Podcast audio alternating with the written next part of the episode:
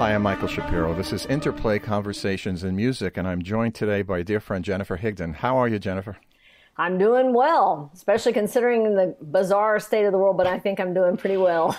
It is a bizarre state of the world. Now, a Brooklyn boy is going to ask a Brooklyn born girl. I'm Brooklyn born too. I don't know if you know that. And I have I the accent. Hmm. I have the accent to prove it. But, Jen, you don't. So talk to me about your origins because it's, it's a fact I don't know anything about. You know, it's uh, people ask me about this all the time because they see Brooklyn on my bio, uh, and I often joke it's I was in, from Southern Brooklyn because I have a Southern accent. But the truth is, my parents were living in Brooklyn when I was born. My dad's a commercial artist. He had moved to New York to work at an advertising agency, and then after I was born, he made the decision to move down to Atlanta, Georgia where there's there was a lot going on in terms of advertising agencies, and I think he was he offered a position or something. So I literally lived in Brooklyn six months. I think it's not. I mean, just long enough to be on my bio, but that's it. so it's kind of funny, but it was interesting for me to move, grow up in the South, Atlanta, Georgia, and we were in the city. And at some point, I think when I was like 10 years old, my dad decided it would be good for uh, me to be around my grandparents who lived in East Tennessee. So we moved about 200 miles north to a country area, uh, Seymour, Tennessee. So I lived on a farm. I went from living in the middle of Atlanta to a farm. It was quite the contrast. But I have no doubt that actually has probably influenced my my writing. Cold Mountain.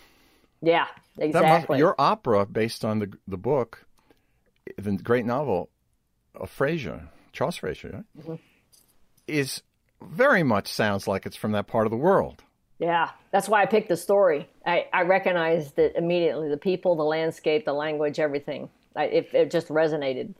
Don't you think this stuff has to come natural? If it doesn't come natural, why are we doing it? Yeah, I, I think it. I think that's extremely important. I mean, because I think when it's coming natural, it tells you that you're on the right road within yourself but also in what you're doing in life. And I know if there were there are a lot of jobs I probably could have attempted to do, but I would have been awful at them. Just let's talk about voice mm-hmm. because now we've talked about the voice of Jennifer Higdon, right? Yeah, right. Brooklyn born, raised in Atlanta and parts in a rural part of Tennessee. Mm-hmm. Doesn't have a Brooklyn accent like I do. now, uh-huh. I've recognized recently listening to my music and the things that I create, that I'm best off, as we say, doing it naturally and letting it come out of my experience. Mm-hmm. And my experience is as a boy growing up here in New York City and going to Europe and doing that whole thing. And, but mostly coming out of my background, which is Eastern European, through my father, who was a klezmer, through you know, going to classical concerts at Carnegie Hall and hearing jazz with Louis Armstrong and Stan Kenton, all that stuff and this mixed salad. But your mixed salad's different. Do you hear in your music? I'm starting to recognize on my music um, very much an identity, a core identity of who I am. And I can say, I, I, I apart from Cold Mountain, which is obvious, but let's just take the abstract stuff, the mm-hmm. the recent concerti for percussion or your violin concerto or any of these things. What's Jennifer Higdon's background about in those pieces? It's a good question because around the time I wrote the violin concerto for Hilary Hahn, I also wrote a bluegrass concerto that the Philadelphia Orchestra commissioned for the Time for Three Guys. And it's kind of startling to listen to that and the violin concerto. And the other piece I wrote around that time is a large work called The Singing Rooms, which is also for solo violin, full chorus, and orchestra. And that was for Jenny Koh. So there was a lot of string writing within probably a 18 month period um, and I think about the fact that all of those things sound like a part of me. They actually do.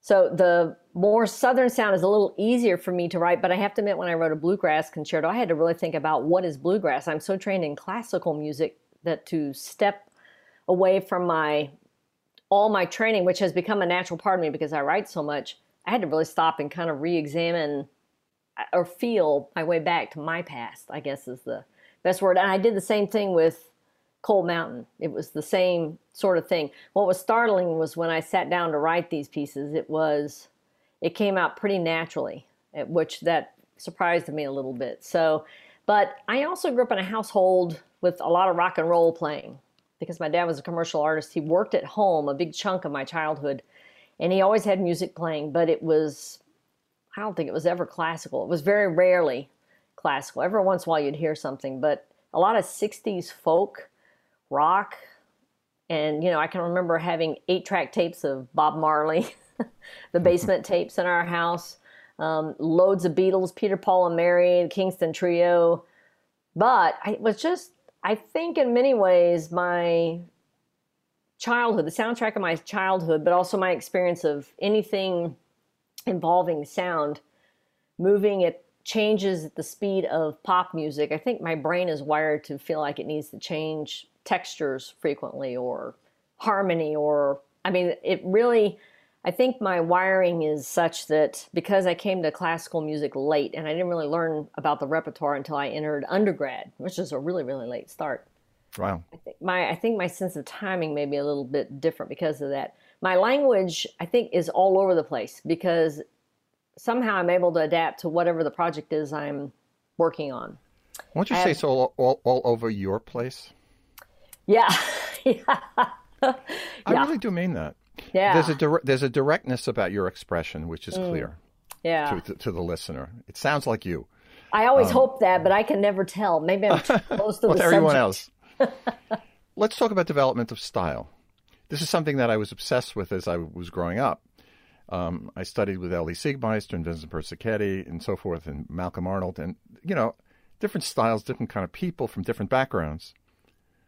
But it was something I was worried about for a little, little while, especially coming out of that whole 12 tone mm-hmm. craziness in the 60s, the academic way of writing, which I always rejected. I always found it to be somewhat wrong. How did you react to that period?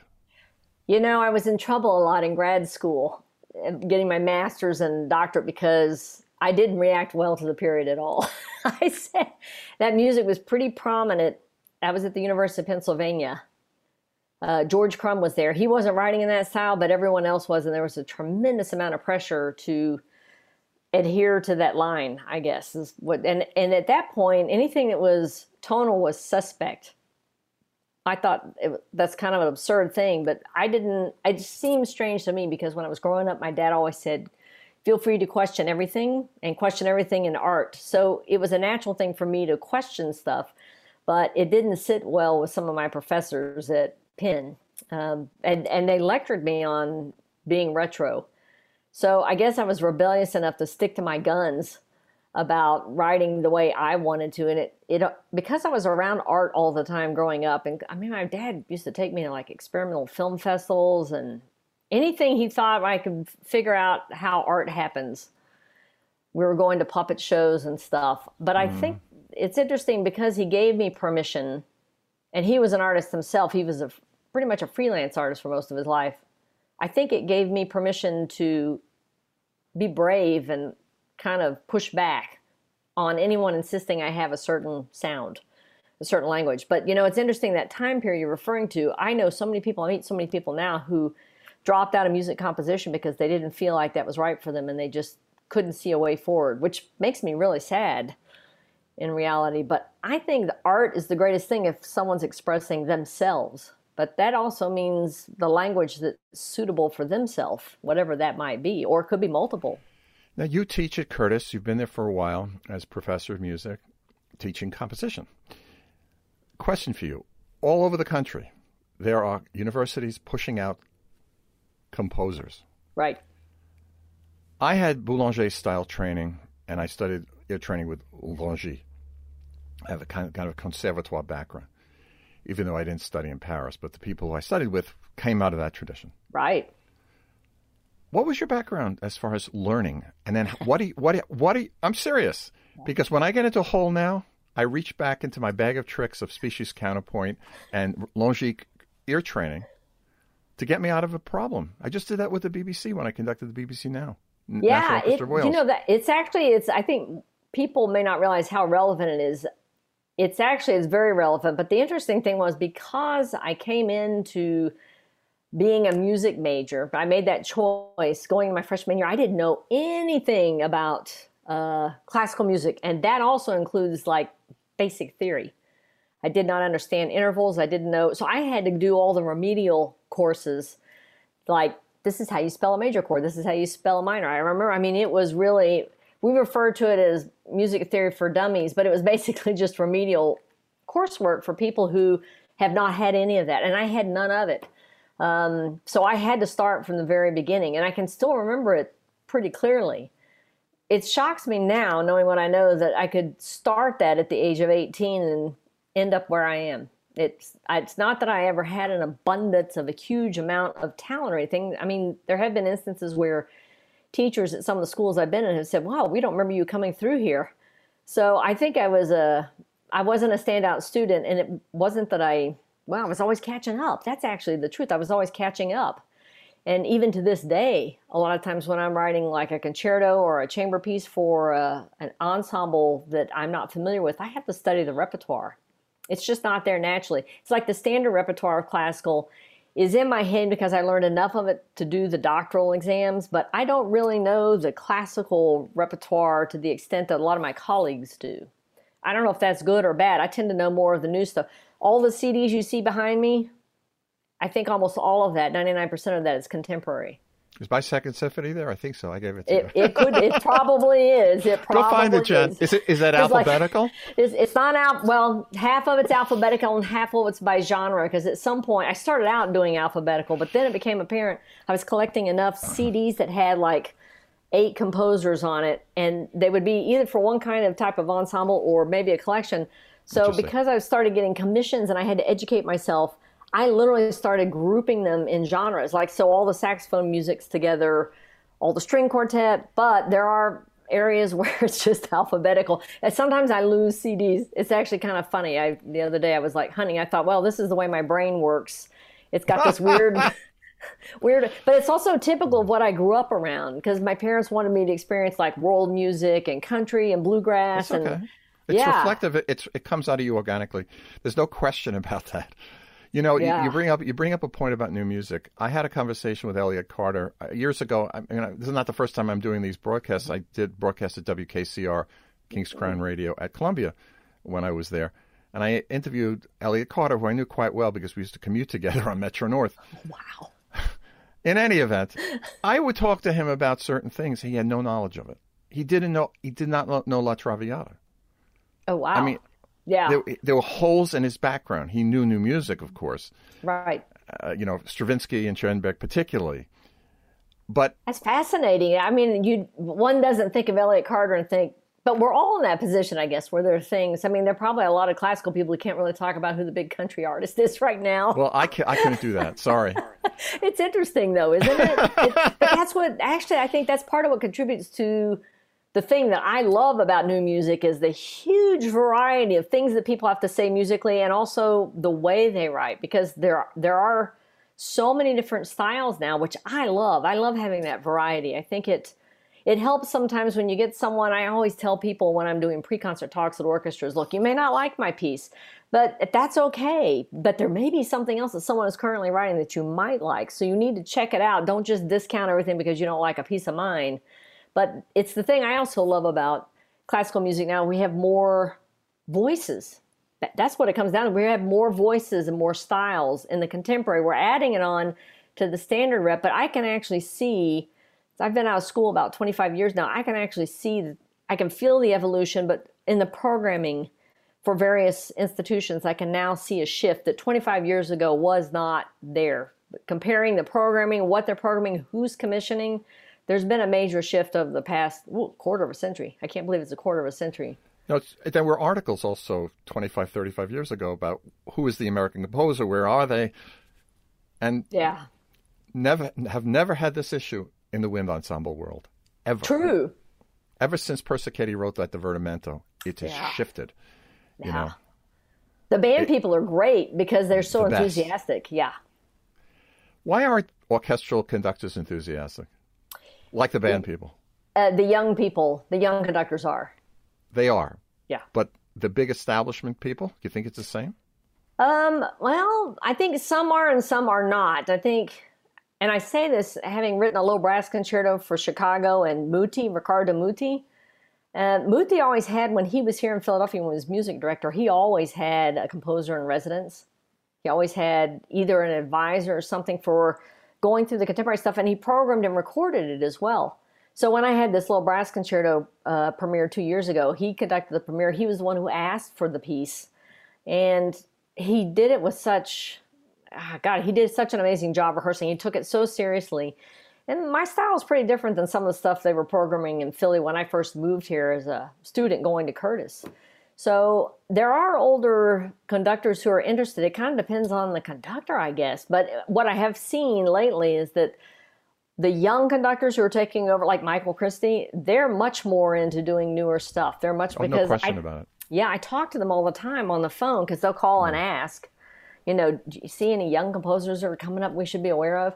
So, and I think women's voices are being added to this, and people of color too. This is the other thing. I think the landscape yeah. is shifting dramatically, and I think it can only benefit all of us in reality. So now going back, because I always like to go back and compare it to now. Obviously, the addition of women composers and composers of other nationalities and backgrounds is, has come now uh, more of the um, style, let us say, of what is happening in the institutions. Right. But I do remember a time when I was studying, uh, you know, in the 60s and early 70s, where there was a group of composers who were performed by some of the orchestras. They'd get one performance, and that was it. When I would speak to, for example, Peter Mennin, who I adored as a human being, you know, he said, I really wish I could get that second performance of this piece or that piece. And that was Peter Mennin speaking at that time. Right. I know. I can throw the names out. There are many people that went through true. this at that time. It's true. Do you think that the schools are putting out, quotes, too many composers? Well, I think the more artists are in the world, the better it is for everyone. And I don't think it's possible to judge whether schools are putting out too many composers. I mean, how would you cut off someone? How would you know what the number should be? No one really know. knows. Yeah everyone who goes out who's had that training in composition, it is super, super, super, super competitive for commissions and also for like if you want to do a university position. Um, but the thing is, I don't know where you would draw the line, and I think some of those people are going to go on to become advocates in different ways. That's correct. Yeah, and I think that's the more important thing. I mean, part of the thing you're learning with composition and you're doing an advanced degree, or I guess any kind of degree, is you learn to problem solve. And right. that's actually applicable to a lot of stuff. It's just administration as well. Right, right, yeah. exactly. Not, yeah, I was having this conversation very recently with with a compose conductor who composes very well, mm-hmm. and also administers. He's developed his own orchestra, major wow. one, and he, has got the talents. He's able to, to to do exactly what you're saying. Mm-hmm. I'm very interested because knowing your music and your huge catalog and how you, hard you work, you know, Cheryl yeah. said to me, "Don't do the don't do the uh, interview in the morning. She'll be composing. I will be composing. I never do anything in the morning because I have to set the sign. It's the only way I can keep up with the deadline. So the morning is literally. I'm literally, the same way. Yeah. It's clear of clear of head, and then I get it back at about five o'clock. But oh, that's good. New- Usually at five, my brain is like, hmm, it's on an exit ramp. but it's not true when I'm, i have to write a film score or something. Then it's like oh, drive, yeah. drive, drive. Then it's a whole different story. That's an amazing field, film scoring. I have to say, I, am blown away by yeah. what you warriors do, and because you do have to be able to write so much music in a short amount of time. It's impressive. Well, I did it with Frankenstein, which has mm. become a big hit. But yeah. you know, I've done documentaries. I, with the fact that the you know the um, Max Steiner of the worlds in 1938 could get a call from Selznick. I need you to do a four-hour movie. oh God! And it turns out to be Gone with the Wind. And he then proceeds to write that theme. Can you imagine? No, I actually cannot imagine. That's the thing. I just I marvel at it. I had a chance to ask John, John Williams actually, how the heck guy. do you do all these soundtracks? I mean, how? It's a lot of music. He said, "Well, you just get used to turning out the music." I'm like, "Wow, geez, it's the amount of music because it." I can write six hours in a day and I'll come out at the end of the day with 15 seconds of music. And that's six hours of like saying, oh, this doesn't work. Oh, I need something else here. So, Absolutely. yeah. Absolutely. Absolutely. Yeah. Talk to me about training because you are a teacher too at Curtis, yeah. as I mentioned, and you've guest residents at all kinds of places. What yeah. is the I, what looking back? I mean. I could speak to it, but I want to hear your, vo- your voice in this. Looking back, what is the best possible training for any young composer want to be today, from the age of whatever to whatever age? I think it's perpetual, but starting in those early years, high school, college, what's the best quality training they can get? Not where, but what's the kind of training specifically? Harmony that's a really good. Analysis. That's a really good. I don't know that there's. I would point to specific things. I mean, first of all, I think actually the best thing a composer can do is listen to a lot of different music, and as wide a variety and as much as you can possibly manage in classical, but other things as well. I mean, and really listen intently, not background music, but like focused listening. It seems to me that so much hinges on a person's uh, discipline and their desire to um, be able to hang in there when they get knocked off the horse. Yep. So you have to be persistent and also just have the intestinal fortitude to barrel forward when things aren't working or to figure out a problem solving thing. We do the problem sol- solving in composition, but you also have to be able to do it in terms of just running your life. But no matter what you end up doing in life, you're going to end up doing that anyway. But I don't know. I always think people should study the basics. Like I, I loved counterpoint, and I'm pretty sure that's because I was a single line instrument player because I played the flute. It means I my first real orientation of music was line by line. It wasn't was that 16th century counterpoint or, or uh, later? Actually, the good question. I've studied uh, contemporary counterpoint, the the Fux, um, but also Ed Aldwell, the Aldwell Schachter books, harmony. But also, I studied counterpoint with Ed Aldwell. Um, lots of years of counterpoint. Now that I think about it, and now I'm also thinking about it, it covers all kinds of time periods because it seems like if I remember correctly, counterpoint was included in my undergraduate in each of the music history classes, which also had a theory element. Counterpoint was also in there. So there was some Renaissance, there was some Baroque, there was some Romantic. I've had 20th century counterpoint. So I've like kind of covered the spectrum.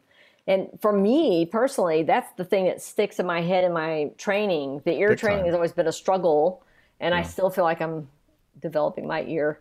The harmony's also been a struggle, but I'm also not a good pianist, so I don't, I can't feel chords in my hands. I have to sit there and think about it. So it, it's an interesting question. But I think anyone starting out in anything, whether they're playing an instrument or they're going to be composing or conducting, listen to as much music as possible. You'll pick things scores. up subconsciously. Yeah, study yes. All the time. All the time. Now, there's all a score I really want to come here. Mm-hmm. Last mm-hmm. time I saw you was in Philadelphia at a conference, right. I think it was. Yeah. But I told you that the minute Opera Philadelphia gets on the boards again, I'm mm-hmm. coming down to hear your new opera. Yes.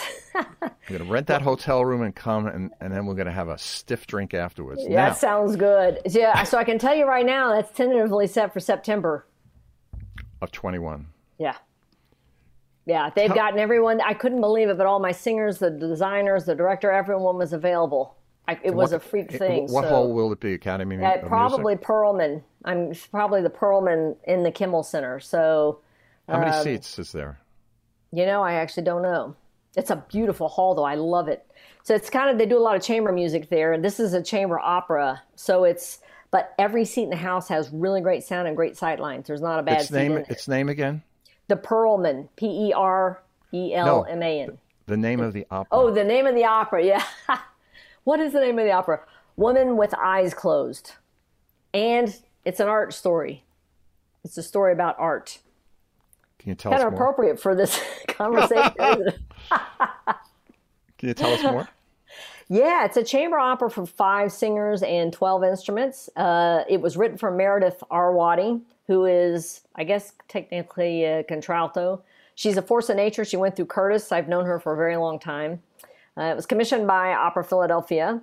Uh, we had two workshops on it, and the instrumentation is a mix of like there's a piano, one percussionist, some wind strings, a couple of brass, but it uses a lot of extended techniques, pushes all the instruments beyond their norm, their normal way of playing. And it's an extreme contrast to Cold Mountain. That was the idea. It's 70 minutes long, no intermission, and it has three endings. I heard that. and I said, Jen, yeah. is that a raise your hand? I want A or B or C? I mean, how does that work? You know, we, we're still trying to figure that out. I think what we're going to do is we're going to do a different ending each night because it's a mystery opera. It's about an art theft and it's a mystery. So how long? Are, how long are the endings? The endings are each between three and five minutes. All right, that's not so yeah. hard to do.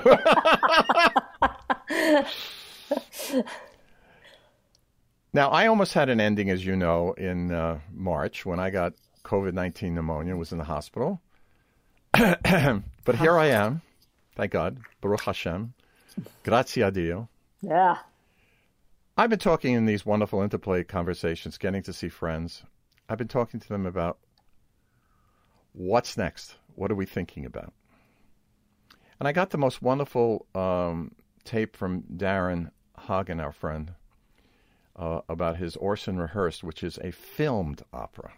Yeah, I'm kind of fascinated to see that. I know it's, it's been entered in a lot of festivals. Yep, it's wonderful, and uh, it also very organic for Daron. You know, for all of his styles that he's so good in and so fluent in.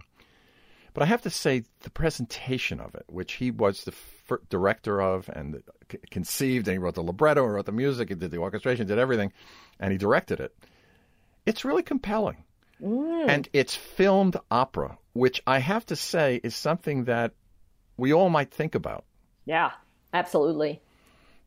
But any thoughts about the next for all of us? I ask this of everyone I speak to on this broadcast. Yeah.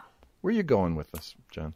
Well, it's a good question. I mean, I, I'm very lucky in that I have enough commissions that they actually go out for years. So, like, once I was in, I just started writing to catch up. But it is interesting having conversations with various performers, either soloists, but also orchestras and chamber groups, because I think I've had like, I think I've had five world premieres that have been postponed. But I just had a virtual premiere last weekend with the Apollo Chamber Players out of Houston, Texas, and we did all of the rehearsals via email. Believe it or not, it was kind of incredible. And then they they got a cameraman to come in and and shoot it. Um, what I think is going to happen is first of all, I think everyone's probably gotten smarter about technology. So a lot of these performing organizations may be able to find a hybrid where they're streaming and people are in the hall. Nothing can really replace live music. There's just it's just not the same thing. However, I could see where people utilize this and they have the option of being in person at concerts, and this is when we're all healthy. Um, or for that matter, if you've got people who can't get out for some reason, want to listen online. I don't think all the performing organizations are going to survive. I find it hard to believe that's going to be the case. But I'm hopeful and optimistic that things may change enough over the next eight, nine months to make it possible for as much as possible to come back in existence. We may rethink the way we make the art, and we may also rethink the way we do programming because of all of this. But I think the truth is, none of us know. I think we just have to press forward with courage. With fortitude. I was talking to a young composer yesterday from Rome who approached me as the eminence grise that I am, approaching 70. and he he wanted to know about, you know, how does he he's written all his pieces, he's 30 years old, how can he get out there and blah blah blah blah blah.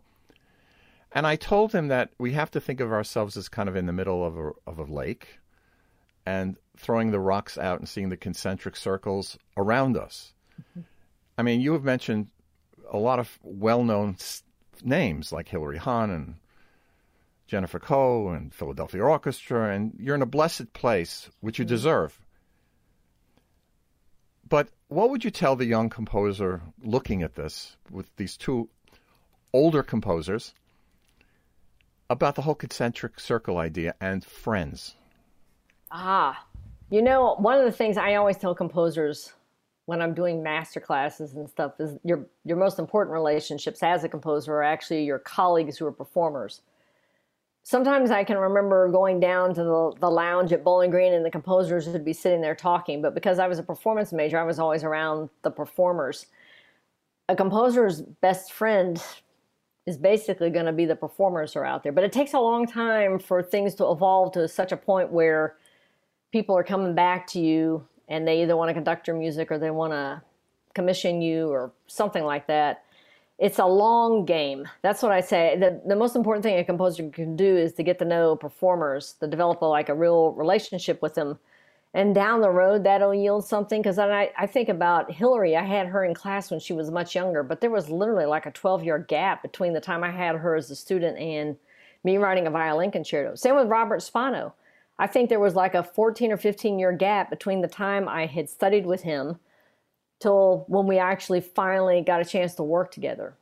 But the other thing I often tell people is no matter what you think it's going to how it's going to unfold, you have to just be preparing all the time because if you do this preparation when the opportunity pops up, which is a different thing for everybody, that door that opens and you know if you go through that door, it can make all the difference in the world that's it is preparing preparing preparing so that when the door does pop open an opportunity comes up where you can do something for someone you knew 10 11 12 years ago. That's how you make it happen. Well i hope we have an opportunity to meet in philadelphia. Yes and i'll see either the a b or c ending. Yes. And exactly. jen it's it's kind of a metaphor for our lives isn't it? It is. We just don't know what's going to happen. We don't know what's going to happen. stay tuned folks Jennifer Higdon, thank you for joining me, Michael Shapiro, on Interplay Conversations in Music. It's been a delight. Thank you, Michael. Greatly appreciated. Take care.